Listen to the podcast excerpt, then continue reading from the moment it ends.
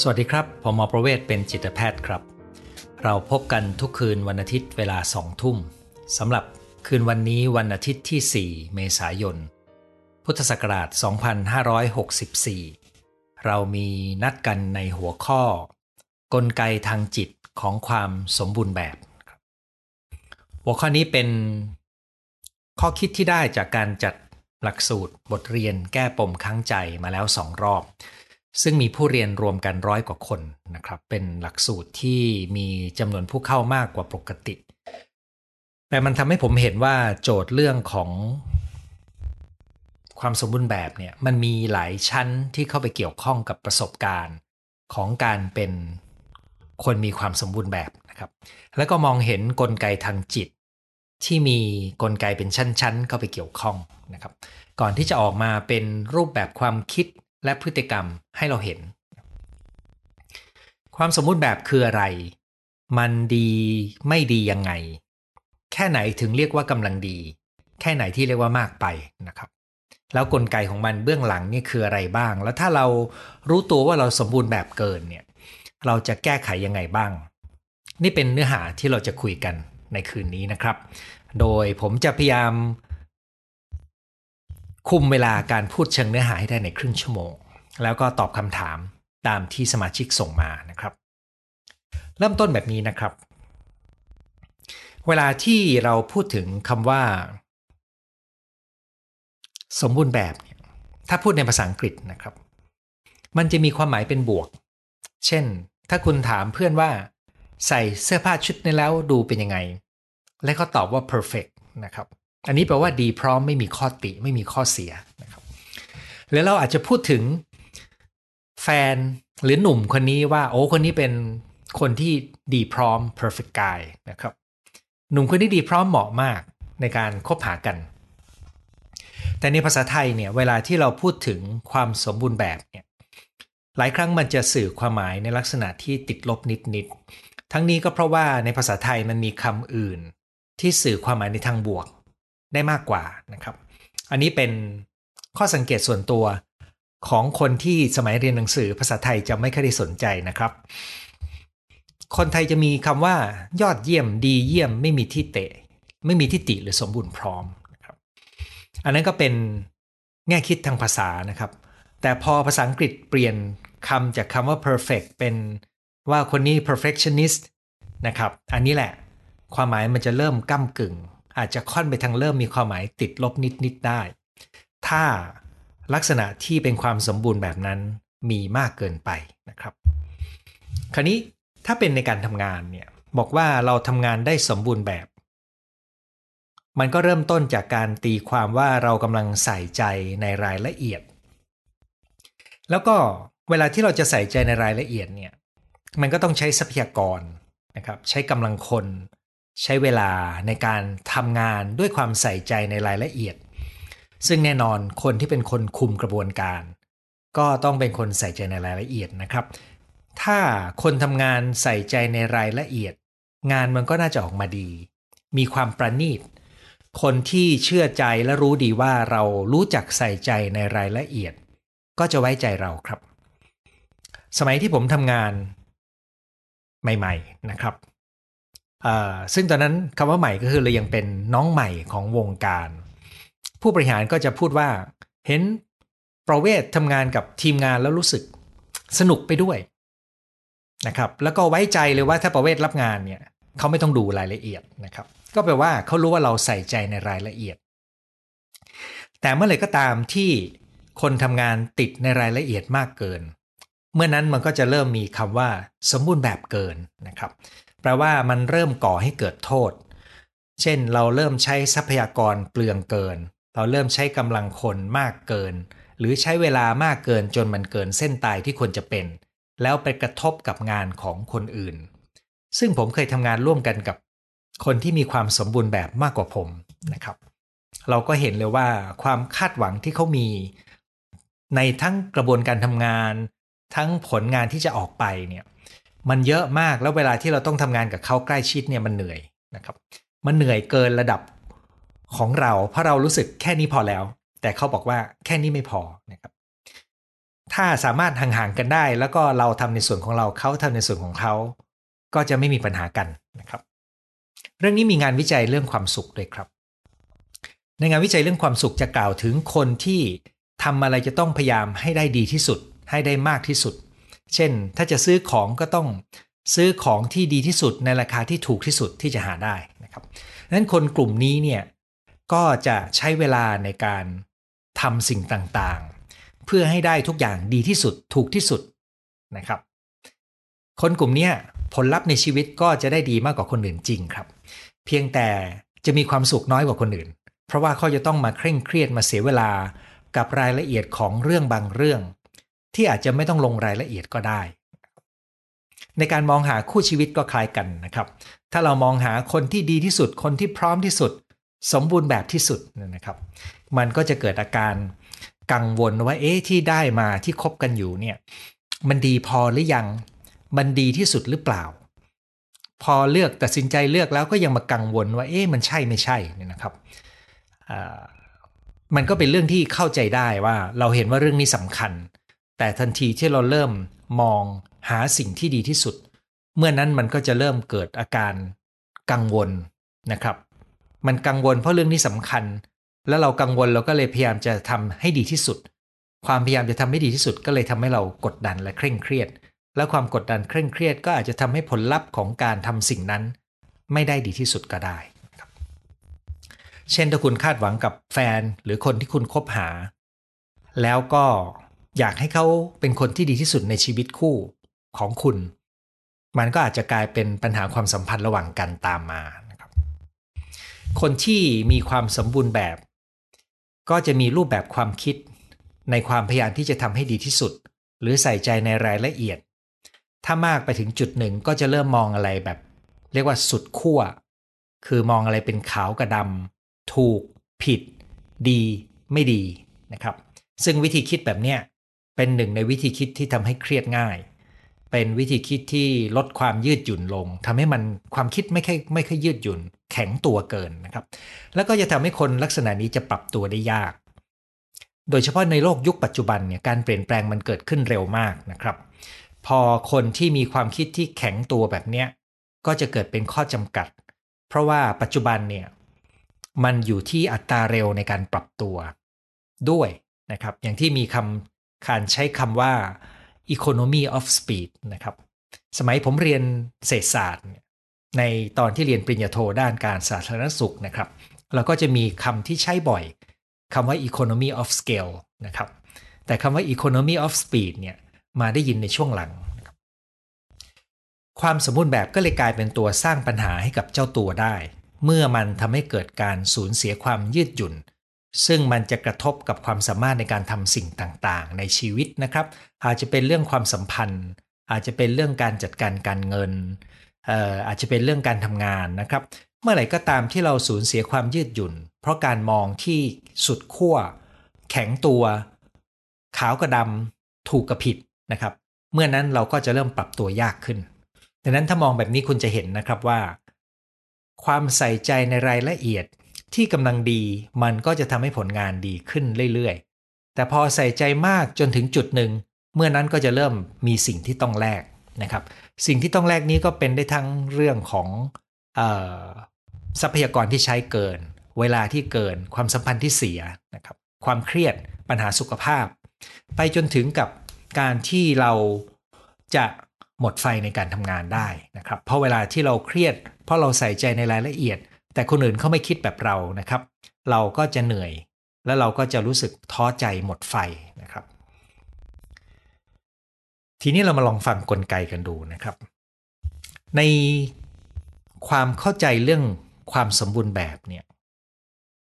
เวลาที่ผมสอนเรื่องความกังวลใจ หรือพูดเรื่องความกังวลใจนะครับผมจะจับคู่กันกับอาการของความกังวลหลายอาการนะครับหนึ่งในอาการของความกังวลก็คือความสมบูรณ์แบบ นะครับ จริงๆแล้วเราต้องพูดกับกันด้วยซ้ำว่า ภายใต้ความสมบูรณ์แบบที่เราเห็นในเชิงพฤติกรรมของคน มันคือความกังวล อะไรบางอย่างอยู่ภายใต้นั้น มันคือความกลัวที่อยู่ภายใต้ความสมบูรณ์แบบ อันนี้เป็นนกลไกสำคัญกลไกหนึ่งของความสมบูรณ์แบบ คือความกังวลและความกลัว กลัวอะไรได้บ้าง ก็จะมีกลัวว่ามันจะออกมาไม่ดีพอ กลัวว่าจะล้มเหลว กลัวจะถูกต่อว่า กลัวเสียหน้า กลัวถูกปฏิเสธ กลัวแพ้ สารพัดความกลัวครับ ที่เป็นตัวทำให้เราต้องเกรงกับมัน แล้วก็ต้องลุ้นต้องควบคุมอ่าซึ่งการควบคุมนี้ก็เป็นนกลไกอีกอันหนึ่งที่วิ่งคู่กันมา คือพอเรากังวลเรากลัวเราก็จะพยายามควบคุม ควบคุมอะไรก็คือพยายามควบคุมเพื่อให้มันออกมาดี นั่นก็เลยกลายเป็นความสมบูรณ์แบบใช่ไหมครับภายใต้ความกลัวต่างๆ มันยังเชื่อมโยงกันกับความรู้สึกไม่มั่นใจ รู้สึกไม่แน่นอน ซึ่งความไม่มั่นใจไม่แน่นอนนี่แหละ ก็คือตัวที่ทำให้เราต้องพยายามควบคุมเพื่อสร้างความแน่นอน แต่ในชีวิตมนุษย์เรามันไม่มีอะไรที่แน่นอน มันไม่มีอะไรที่เราจะควบคุมได้ร้อยเปอร์เซ็นต์นะครับ ดังนั้นไม่ว่าเราจะพยายามทำยังไงก็ตาม มันก็ยังมีความกังวลและความกลัวอยู่ เพราะมันมีสิ่งต่างๆ ที่เราควบคุมไม่ได้อยู่มากมายในชีวิตของเรานะครับ ความกลัวนี้ก็ทำให้เราสูญเสียความยืดหยุ่น แล้วก็ไม่กล้าที่จะผ่อนปลนไม่กล้าที่จะปล่อยวางหรือปล่อยปล่อยไปซะบ้างเนี่ยนะครับ อันนี้คือกลไกที่เวลาที่เราคุยกับคนที่กังวล เขาจะพอสัมผัสกับความกลัวตัวนี้ได้ แต่ในบางคนที่มีความสมบูรณ์แบบ โดยที่ตัวเองไม่ได้คิดว่าตัวเองสมบูรณ์แบบ แต่คนรอบข้างกำลังรับผลกระทบของความสมบูรณ์แบบของเรานะครับ เขาอาจจะไม่ตระหนักว่าภายใต้นั้นมีความกังวลหรือกลัวก็ได้ เพราะมันมีกลไกที่คอยกันความรู้สึกกังวลและกลัวนั้นออกไปเนี่ยนะครับ แต่ถ้าเราฝึกที่จะรับรู้อารมณ์ความรู้สึกของตัวเองอยู่เรื่อยๆ เราก็จะสามารถรู้ได้ว่าภายใต้พฤติกรรมที่เราดูเหมือนใส่ใจแล้วก็มีรายละเอียดเยอะ จนคนรอบตัวบอกว่าเราสมบูรณ์แบบเนี่ย ถ้าเราสัมผัสดีๆ ข้างในใจเรา เราจะรับรู้ได้ถึงความกังวลและความกลัวครับ และภายใต้นั้นก็คือ ความพยายามจะควบคุม ให้มันออกมาดี ให้มันออกมาแน่นอนนะครับ หลายคนเมื่อรับรู้ตรงนี้ได้นะครับและเชื่อมโยงความรู้สึกที่ลึกไปกว่านั้นนะครับมันมีอีกนะครับที่ลึกไปกว่านั้น คนจำนวนไม่น้อยก็จะมีความลึกสึกรู้สึกลึกๆ ซึ่งจริง ๆ ตรงนี้เป็นความเชื่อเกี่ยวกับตัวเองอยู่ชุดหนึ่งนะครับ ซึ่งตรงนี้คือตัวที่จะเจอบ่อยในบท บทเรียนแก้ปมค้างใจเนี่ยนะครับ ก็คือความรู้สึกเหมือนเราไม่ดีพอนะครับ เราไม่เก่งพอ เราไม่เป็นที่ยอมรับ เราไม่ไม่มีใครแคร์ไม่มีใครสนใจเรา แต่ตัวความรู้สึกว่าเราไม่ดีพอเนี่ยเป็นตัวขับเคลื่อนที่สำคัญอันกลไกมันจริงมีหลายชั้นนะครับบางคนไม่รู้ตัวได้ซ้ำว่าตัวเองสมบูรณ์แบบนะครับ บางคนรู้ตัวแต่ไม่รู้ว่า ข้างใต้นั้นมีความกังวลและความกลัวอะไรบ้าง และบางคนก็ไปไม่ถึงว่าลึกๆ เขามีความเชื่ออะไรเกี่ยวกับตัวเอง ที่อาจจะเป็นตัวทำให้เขารู้สึกกลัว และเป็นเหตุที่เขาต้องสมบูรณ์แบบนะครับ ดังนั้นการที่เราจะตระหนักในกลไกทางจิต ก็เหมือนกับทุกครั้งที่เราจะเรียนรู้กลไกทางจิตนะครับ มันจะต้องเกิดจากการที่เราฝึกฝนการรับรู้ประสบการณ์ภายในของจิตใจของเรา ซึ่งมันต้องมีวิธีเปิด รับรู้นะครับ ถ้าเรารับรู้ได้ เราก็จะเปลี่ยนพฤติกรรมของเราได้นะครับ เพราะมันจะเชื่อมต่อกับความรู้สึกบางอย่าง ผมจะยกตัวอย่างนะครับ พ่อแม่ที่สมบูรณ์แบบ ก็จะมีความคาดหวังกับลูกที่สมบูรณ์แบบ ซึ่งก็คือมักจะสูงเกินที่ลูกอยากให้เป็นเพราะฉะนั้นในการคาดหวังนี้ก็มีแฝงไว้ซึ่งการควบคุมลูก ซึ่งในวัยเด็กเด็กก็จะสู้ไม่ได้ครับ เด็กก็ยอม เพราะนั่นคือสิ่งที่ทำให้เขาได้รับความรักความยอมรับ แต่พอลูกเข้าสู่วัยรุ่นทีนี้ก็จะเกิดการต่อสู้กันนะครับ ถ้าพ่อแม่ยืดหยุ่น ลูกก็จะเริ่มมีพื้นที่ ถ้าพ่อแม่ไม่ยืดหยุ่น ลูกก็จะพัฒนาหลากหลายรูปแบบ เช่น อาจจะดื้อเงียบนะครับ เช่นบอกรับปากแต่ไม่ทำอันนี้คือดื้อเงียบ อาจจะปิดประตูไม่ยอมเปิดการสื่อสาร ไปจนถึงกับลูกป่วยเป็นโรคซึมเศร้านะครับเพราะถูกควบคุมมากจนเขาสูญเสียพื้นที่ของตัวเองไปนะครับ ถ้าไม่ใช่ลูกป่วยเนี่ย พ่อแม่มักจะไม่เคยรู้ตัว ว่าตัวเองกำลังคาดหวังและสมบูรณ์แบบเกินนะครับ และที่สำคัญก็คือ พ่อแม่ก็จะมักจะไม่ตระหนักว่าภายใต้นั้นคือความกลัวและความไม่มั่นคงภายในใจตัวเองนะครับนั้นพ่อแม่จำนวนไม่น้อยที่มีความสมบูรณ์แบบ ก็มักจะไม่คิดว่าความสมบูรณ์แบบของตัวเองเป็นปัญหา เขาคิดว่าลูกคือคนที่ต้องปรับตัวนะครับนะเขาก็คิดว่าสิ่งที่เขาคาดหวังเป็นสิ่งที่ดีสำหรับลูก แต่เมื่อไรก็ตามที่พ่อแม่รับรู้ได้ว่าภายใต้ความคาดหวังนะครับ แล้วก็ความสมบูรณ์แบบที่เป็นรูปแบบพฤติกรรมของเขาเนี่ยมันมีความกลัวความไม่มั่นคงภายในใจแฝงอยู่ และภายในภายใต้ความกลัวความไม่มั่นคงภายในใจเนี่ยมันมีความกังวลที่ห่วงอนาคตของลูก ซึ่งภายใต้นั้นก็คือ ความรักที่อยากให้ลูกมีชีวิตที่ดี แล้วก็อยากให้ตัวเอง สบายใจไม่ต้องมาคอยกังวลว่าลูกเราจะเอาตัวไม่รอดหรือเปล่าตอนที่เราแก่ตัวลงนะครับ อันนี้ก็คือความสัมพันธ์ระหว่าง ความสมบูรณ์แบบกับสิ่งที่อยู่ภายในใจที่ลึกลงไปนะครับ ความสมบูรณ์แบบก็เลยจะสร้างปัญหาได้ เมื่อมันทำให้เกิดการเสียความยืดหยุ่นนะครับ และการเสียความยืดหยุ่นนี้เนี่ยก็จะส่งผลให้เกิดผลเสีย ต่อตัวเองก็ได้นะครับ เช่น เราเริ่มไม่ค่อยยืดหยุ่น เราก็เริ่มมีความเครียดความทุกข์อาจจะส่งผลเสียในความสัมพันธ์ เช่น กรณีพ่อแม่ หรือเพื่อนร่วมงาน ถ้ามีคนสมบูรณ์แบบกับคนข้างๆ ที่อาจจะไม่ชอบใส่ใจรายละเอียด ก็จะเกิดความขัดแย้งนะครับ ซึ่งในบางครั้งการใส่ใจในรายละเอียดเป็นสิ่งที่ถูกต้องนะครับ เพียงแต่เรื่องนี้เป็นเรื่องของวัฒนธรรมองค์กรด้วย แต่ถ้ามาอะไรก็ตามที่ปล่อยให้เป็นเรื่องของตัวบุคคลเนี่ย ความแตกต่างในระดับความใส่ใจในรายละเอียด ซึ่งอาจจะมีสุดขั้วก็คือสมบูรณ์แบบมาก กับสุดขั้วก็คือไม่เคยใส่ใจเลยเนี่ยเมื่อไหร่ก็ตามที่ได้มาอยู่ในที่เดียวกัน ก็จะสร้างความเครียดให้ทั้งสองฝ่าย ในรายละเอียดขึ้นอยู่กับว่าฝ่ายไหนมีอำนาจมากกว่ากันนะครับ คราวนี้ในรูปแบบของความสมบูรณ์แบบเนี่ยมันยังมีอะไรที่เป็นได้มากกว่านี้ด้วยนะครับ ซึ่งนั่นก็คืออาการย้ำคิดย้ำทำอาการย้ำคิดย้ำทำคือการคิดซ้ำคิดวน ทั้งที่รู้ว่าไม่ควรจะคิดขนาดนั้นแล้ว อาการย้ำทำคือการทำซ้ำทั้งที่รู้ว่าไม่ควรทำซ้ำขนาดนั้นแล้วนะครับ เช่นการคิดวนว่าเอ๊ะเราปิดประตูดีหรือยัง แล้วก็ต้องไปเช็คประตูซ้ำถ้าทำครั้งเดียวก็ไม่เป็นไร ถ้าทำสามครั้งก็ชักจะผิดปกติ ถ้าต้องทำห้าครั้งอันนี้ก็คืออาการเข้าสู่เส้นแบ่งของอาการเจ็บป่วย โดยเฉพาะถ้าเขาเริ่มรู้สึกว่า รูปแบบนี้มันสร้างความทุกข์ให้เขา อาการย้ำทำหรือย้ำคิดเนี่ยมักจะเป็นอาการที่เป็นความพยายามจะควบคุม ในระดับที่รุนแรงกว่าการพยายามควบคุมทั่วไปนะครับ คนที่มีอาการย้ำคิดย้ำทำมักจะมีความยืดหยุ่นที่น้อยลงมากกว่าทั่ว ๆ ไปด้วย แล้วก็มักจะนำไปสู่การพยายามจะควบคุมคนรอบข้างด้วยนะครับนั้นผมกำลังพูดถึงว่าอาการที่ไล่จากความสมบูรณ์แบบที่อาจจะมีความประณีตที่กำลังดี เมื่อไปถึงสุดขั้วมากขึ้นก็จะเริ่ม แข็งตัวทางความคิดไม่ยืดหยุ่น และถ้าไปเรื่อยๆ ก็จะเริ่มมีความย้ำคิดย้ำทำซึ่งเมื่อไหร่ก็ตามที่ไปถึงพื้นที่นั้นก็มักจะมีความแข็งตัวมากๆนะครับ คุยยากครับ คนที่มีลักษณะนิสัยย้ำคิดย้ำทำในรูปแบบความคิดและการกระทำของเขาที่เขายึดติดเนี่ยจะไม่ค่อยยอมขยับเลยนะครับ โดยสรุปในแง่ของกลไกทางจิตนะครับ ความสมบูรณ์แบบก็เลยเป็นกระบวนการที่จริง ๆ ถ้าเริ่มต้นที่กำลังดี มันคือการใส่ใจในรายละเอียด แต่มาเมื่อเริ่มมากไปมันก็จะเริ่มมีการคิดแบบเขากระดำถูกกับผิด แล้วภายใต้นั้นถ้าสังเกตดีๆ เราก็จะเห็นความกังวลและความกลัว และภายใต้นั้นเราก็จะเห็นได้ว่ามันมีความพยายามจะควบคุม เพื่อให้เกิดความสบายใจแน่นอน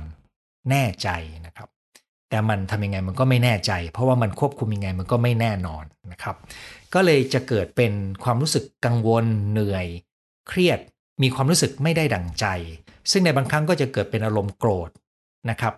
ทำอะไรไม่ได้เรื้อรัง ในบางครั้งก็จะเกิดอาการท้อนะครับ ซึ่งในกรณีหลังเนี่ย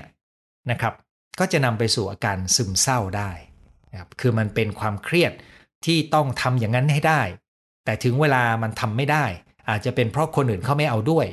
หรือเราไม่สามารถทำได้ด้วยปริมาณงานที่มีเนื่องจากเราไปใส่ใจเยอะเกินนะครับ มันก็เกิดเป็นอาการเครียดเรื้อรังจนกระทั่งเราท้อใจและเหนื่อยล้า แล้วก็เริ่มรู้สึกแย่กับตัวเอง โดยเฉพาะถ้าคนอื่นเขาไม่เอาด้วยกับเรา เราก็ยิ่งรู้สึกแย่ด้วย อันนี้ก็เป็นเส้นทางของการเดินทางจากนิสัยสมบูรณ์แบบ ไปสู่อาการของโรคซึมเศร้าได้ ซึ่งเป็นหนึ่งกลไกที่เจอได้นะครับ แล้วผมก็เจอว่าอย่างที่ได้โพสต์ไว้นะครับว่าคนที่ป่วยเป็นโรคซึมเศร้าจำนวนหนึ่งก็มีนิสัยขี้กังวล แล้วก็หลายคนก็จะมีนิสัยสมบูรณ์แบบ แล้วคนที่มีอาการย้ำคิดย้ำทำก่อนหน้านั้น ก็จะเสี่ยงกับการเป็นโรคซึมเศร้าได้ด้วยนะครับสาเหตุของความสมบูรณ์แบบเช่นนี้มีได้ตั้งแต่เป็นกรรมพันธุ์ที่มีพื้นอารมณ์กังวล ประสบการณ์จากวัยเด็ก โดยเฉพาะประสบการณ์ทางอารมณ์ ซึ่งอาจจะนำไปสู่ การมีปมข้างใจในแง่ของความกลัว หรือความรู้สึกว่าตัวเองไม่ดีพอครับทีนี้แล้วเราจะทำยังไง ถ้าเรารู้ว่าอ๋อเราชักสังเกตเห็นละ เรายอมรับแล้วแหละว่าเรามีความสมบูรณ์แบบอยู่เหมือนกัน บางทีมันก็มากเกินเหมือนกันนะ เราจะทำอะไรได้บ้างนะครับ ขั้นแรกก็คือเราต้องรู้ตัวก่อนครับว่าเนี่ยแหละ มันชักจะเกินเส้นจุดที่สร้างประโยชน์ที่ดีไปสักหน่อยหนึ่ง จากนั้นก็ต้องเริ่มสังเกตถึงผลเสีย หรือสิ่งที่เราต้องแลกมาจากความสมบูรณ์แบบนั้นนะครับ เช่นเราเริ่มรู้สึกว่าเราเครียดง่ายจากนิสัยสมบูรณ์แบบแบบนี้นะ เราเริ่มเห็นถึงความรู้สึกเราปล่อยวางไม่ค่อยได้ เราไม่ค่อยมีช่วงเวลาที่ผ่อนคลายและมีความสุข เพราะเรายึดติดกับสิ่งเหล่านี้มาก เราเริ่มตระหนักถึงการที่สุขภาพเราเสีย เริ่มตระหนักถึงการที่เพื่อนของเราไม่อยากเข้าใกล้เราเพราะเราเราไม่ลื่นไหลนะครับ อันนี้ก็จะกลายเป็นการตระหนักในผลเสีย คือต้องรู้ตัวก่อน แล้วต้องตระหนักถึงผลเสียที่เกิดขึ้นที่เราต้องแลกก่อนนะครับ มันอาจจะรวมถึงการที่เราใส่ใจในงานมากในรายละเอียดมากเกิน จนทำให้เราไม่สามารถมองภาพใหญ่ได้ และทำให้เราไม่สามารถไต่เต้าต่อเป็นผู้บริหารได้ อันนี้คือสิ่งที่เราต้องแลกจากการมีนิสัยสมบูรณ์แบบนะครับ พอเราเห็นถึงผลเสียเราถึงจะถึงจุดที่อยากจะปล่อย แต่เราต้องฝึกปล่อยว่าจะปล่อยอะไรไม่ปล่อยอะไรใช่ไหมครับ เพราะเรารู้ดีว่าความสมบูรณ์แบบ ถ้ามันเป็นการใส่ใจรายละเอียดมันเป็นสิ่งที่ดี แต่มันต้องใส่ใจให้ถูกเรื่อง แล้วก็ต้องปล่อยปล่อยไปซะบ้างบางเรื่องเนี่ยไอ้ตัวนี้แหละครับก็คือต้องฝึกแยกแยะ และปล่อยเรื่องที่ไม่มีความสำคัญลง ถ้าเป็นหัวหน้างานก็ต้องฝึกให้ลูกน้องเนี่ยได้ทำด้วยวิธีของเขาแล้วเราก็ไปประเมินโดยไม่ต้องลงรายละเอียดนะครับ อาจจะต้องฝึกวางเกณฑ์ของผลลัพธ์ของงานที่เราอยากเห็น เพื่อจะได้ไม่ต้องลงรายละเอียดของวิธีการทำแล้วก็อย่าไปเสียเวลาลงรายละเอียด เพราะว่า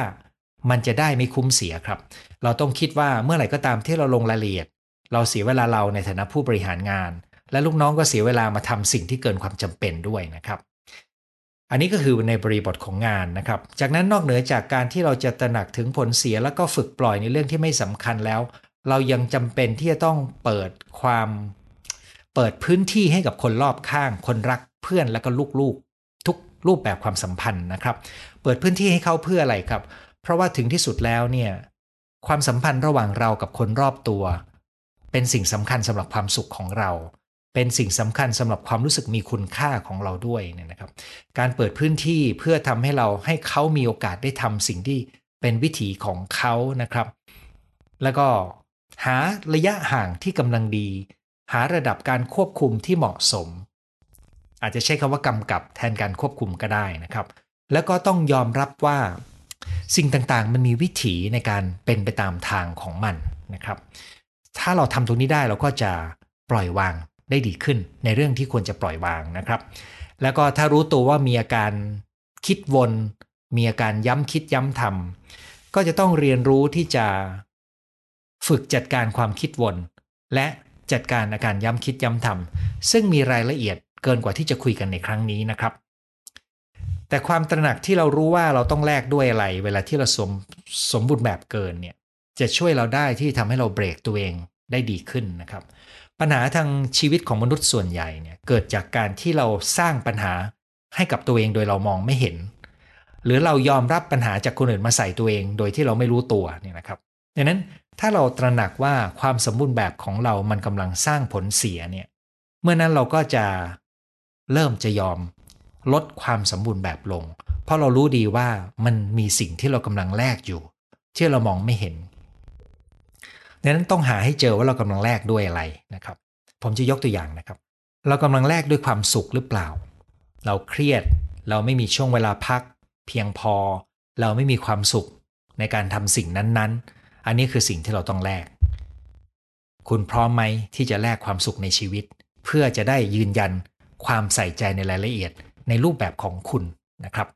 หรือเราอาจจะเสียความสัมพันธ์กับคนในบ้าน ถ้าเราสมบูรณ์แบบเกินกับสิ่งต่างๆ ในบ้านของเรา เราอาจจะสูญเสียความสัมพันธ์กับเพื่อนร่วมงาน ถ้าเรามีความติดในรายละเอียดมากเกิน ในเวลาที่เราเกี่ยวข้องกับเพื่อนร่วมงาน เราอาจจะเสียงาน เพราะว่ามันใช้ทรัพยากรเกิน ใช้เวลาเกิน เกินเส้นตายแล้วมันไปกระทบงานอื่น แล้วก็เสี่ยงกับเรื่องสุขภาพนะครับ เสี่ยงยังไงก็คือมันทำให้เราเครียดเรื้อรัง ซึ่งก็จะทำให้เราเกิดเป็นโรคทางกายก็ได้นะครับ คนที่มีความสมบูรณ์แบบและเครียดเรื้อรัง ก็จะเสี่ยงป่วยเป็นโรคทางกายสารพัดโรคนะครับ โรคสมัยใหม่ทุกโรคที่คุณรู้จักมีความเครียดเข้าไปเกี่ยว เรื่องนั้นนิสัยสมบูรณ์แบบเข้าไปเกี่ยวด้วยได้หมดเลยนะครับ และแน่นอนครับ เราจะตัดโรคนี้ทิ้งไม่ได้เลยก็คือเรื่องโรคซึมเศร้านะครับ นั้นถ้าคุณเห็นถึงความทุกข์ใจ เห็นถึงความสุขที่หดหายไป เห็นถึงปัญหาความสัมพันธ์หรือการงานหรือการเงินก็ได้นี่นะครับ ให้รู้ไว้ครับว่า คุณจะเลือกอะไรระหว่าง การยืนยันว่าสิ่งที่ตัวเองคิดและทำถูกต้อง หรือกำลังแลกกับความสุข ความสัมพันธ์ สุขภาพและการงาน เส้นแบ่งตัวนี้ ถ้าเราไม่มองให้กว้าง เราอาจจะมองไม่เห็น แต่ถ้าเราเปิดใจสังเกตดูและรู้ตัว มันจะเป็นจุดเริ่มต้นที่สำคัญที่เราจะปรับให้ยืดหยุ่นขึ้นนะครับคราวนี้สำหรับคนมีปมค้างใจล่ะมีอะไรพิเศษไหมนะครับ คนที่มาเรียนในหลักสูตรบทเรียนแก้ปมค้างใจเนี่ยพอเขาเห็นรูปแบบของความสมบูรณ์แบบ และเขารู้ตัวนะครับ มีอยู่คนหนึ่งเขียนมาบอกว่า อันนี้อยู่ในการบ้านกับอยู่ในแชทสดระหว่างที่เราเรียนนะครับบอกว่าถ้าเป็นเรื่องที่เขารู้ดีเนี่ยเขาจะลงมือทำได้ดีและเร็ว เพราะเขามีนิสัยสมบูรณ์แบบเขาจะทำได้ดีและเร็วนะครับ แต่ถ้าเรื่องไหนที่ก็ตามที่เขาไม่ได้คล่องและทำไม่ดีเนี่ยมันจะเกิดอาการผัดวันประกันพรุ่ง เพราะเขากลัวออกมาไม่ดี ก็เลยไม่ลงมือทำตอนนี้ก็เลยยิ่งเสียหายนะครับนั้นการที่เราตระหนักในผลของความสมบูรณ์แบบ และตระหนักในสิ่งขับเคลื่อน คือความกังวล และความวิตกกังวล และความกลัวเนี่ยนะครับ ในส่วนของผู้เรียนบทเรียนแก้ปมค้างใจเนี่ยตัวที่ลึกไปกว่านั้นก็คือตัวตนของเขา ที่เขามีความเชื่อหรือความรู้สึกลึกๆ ว่าตัวเองไม่ดีพอเนี่ยตัวนี้เมื่อเขาเยียวยาส่วนนี้ได้นะครับ การจัดการความวิตกกังวลและกลัวก็ลดลงนะครับ แล้วก็ทำให้ความยืดหยุ่นภายนอกเกิดขึ้นได้ง่ายขึ้นพอจัดการรูปแบบพฤติกรรมการสมบูรณ์แบบภายนอกเนี่ยจึงไม่ได้อยู่ที่การไปแก้ที่พฤติกรรมภายนอก แต่อยู่ที่การแก้ความกังวลความกลัว หรืออยู่ที่การแก้ความรู้สึกในตัวตน โดยเฉพาะความรู้สึกว่าเราไม่ดีพอเนี่ยนะครับสำหรับคนที่ไม่ได้เรียนมาอาจจะไม่สามารถรับรู้ได้ เพราะว่าการที่เราจะเปิดพื้นที่ในใจเรา ให้เราเห็นนกลไกการทำงานของจิตใจเราเนี่ยต้องอาศัยทักษะที่ฝึกฝนนะครับสำหรับท่านที่ฟังเป็นประจำและหมั่นสังเกตตัวเอง อาจจะพอเห็นได้มากขึ้นนะครับ อย่างไรก็ตามผมยังเชื่อว่าทักษะอันนี้เป็นทักษะชั้นสูงที่ต้องใช้เวลาในการฝึกฝน ดังนั้นถ้าคุณทำได้บ้างไม่ได้บ้าง ก็ไม่ต้องท้อใจนะครับ มันเป็นธรรมดามันเป็นเช่นนั้นจริง ๆ